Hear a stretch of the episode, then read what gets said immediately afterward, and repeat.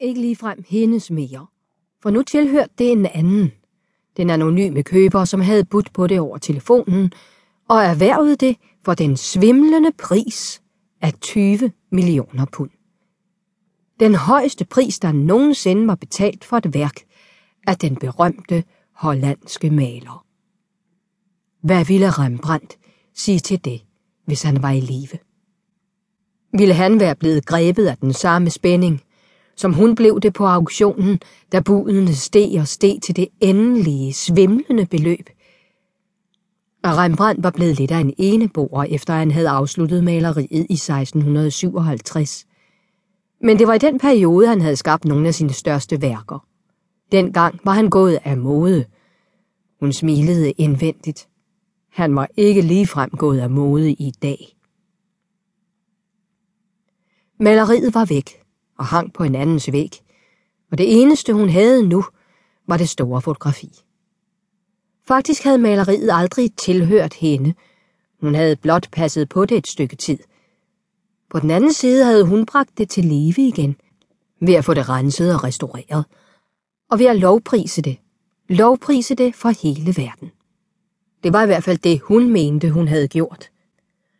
Andre hævdede, temmelig ondskabsfuldt, at hun havde hypet det til døde. Annette lå højt ved tanken. Nej, ikke til døde. Hun havde givet det nyt liv. Rembrandts maleri havde ikke været vist offentligt i mere end 50 år, men havde været gemt af vejen i en støvet kunstsamling hos en mand, som måske ikke længere værdsatte det. Og hun havde vist det frem og solgt det for en utrolig pris på et tidspunkt, hvor priserne på kunst ellers faldt. Hun rejste sig gik gennem rummet og stillede sig foran forstørrelsen, for at stige beundrende på den i adskillige minutter. Portrættet var så livagtigt, at Annette følte, at hvis hun rørte ved kvindens hånd, ville hendes fingre ikke hvile på lærredet, men på rigtig hud. Det var en del af Rembrandts geni. Annette satte sig atter bag skrivebordet og tænkte på, hvad hendes søster havde sagt forleden.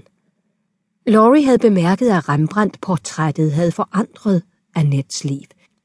Og det var der en vis sandhed i, eftersom hun pludselig var blevet den nye stjerne i kunstverdenen, i det mindste for øjeblikket.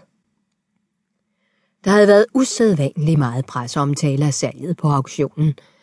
Selv Annettes mand, Marius, var blevet overrasket over alt på styret og den opmærksomhed, hun fik. Han var en erfaren mand i branchen, og blev betragtet som en af de store kunsteksperter og kunsthandlere. Og han var forbløffet over den anerkendelse, hun havde fået. Marius havde, ligesom mange andre kunsthandlere, et fint rygte. Men Christopher Delaware havde henvendt sig til hende og valgt netop hende, fordi han kunne huske hende fra en sammenkomst for mere end et år siden, hvor de havde talt om kunst. Den lange samtale havde mest handlet om de områder, hun var specialiseret i.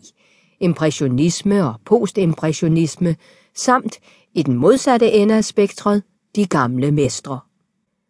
Den aften havde han været ivrig efter at høre hendes mening og lære noget af hende. Og en skønne dag, mange måneder senere, havde han henvendt sig til hende på hendes kontor for at bede om hjælp. Han havde fortalt hende om sin gamle onkel. En ungkal, som var død for nylig, og havde efterladt ham alt, herunder en kunstsamling med et Rembrandt-maleri. Kunne hun, og ville hun have Christopher som sin klient? Det ville hun, og resten var historie. Auktionen blev afholdt for et par dage siden, og kunstverdenen havde gispet i kor, da hammeren faldt ved det endelige bud på 20 millioner pund. Folk i salen var lammede af forbløffelse. Det samme var hun.